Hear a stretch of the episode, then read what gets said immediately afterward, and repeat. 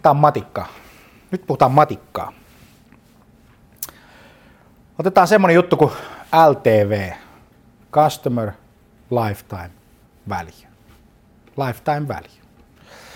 Ja se tarkoittaa sitä, että ensinnäkin kuinka paljon se sun asiakas tuo sulle tuottoja sen koko elinkaaren arvon aikana.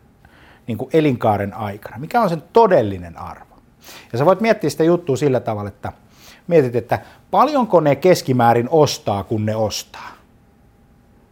Kuinka monta kertaa ne sen tekee ja kauanko ne on sun asiakkaana.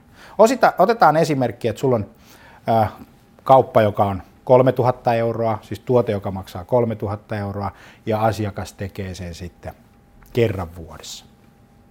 Ja keskimääräinen asiakkuus kestää kolme vuotta, niin mikä on sun LTV, eli Customer Lifetime Value? Se on 9000. Eli silloin kun sä teet sen kaupan, niin se kauppa ei ole 3000, vaan se on 9000.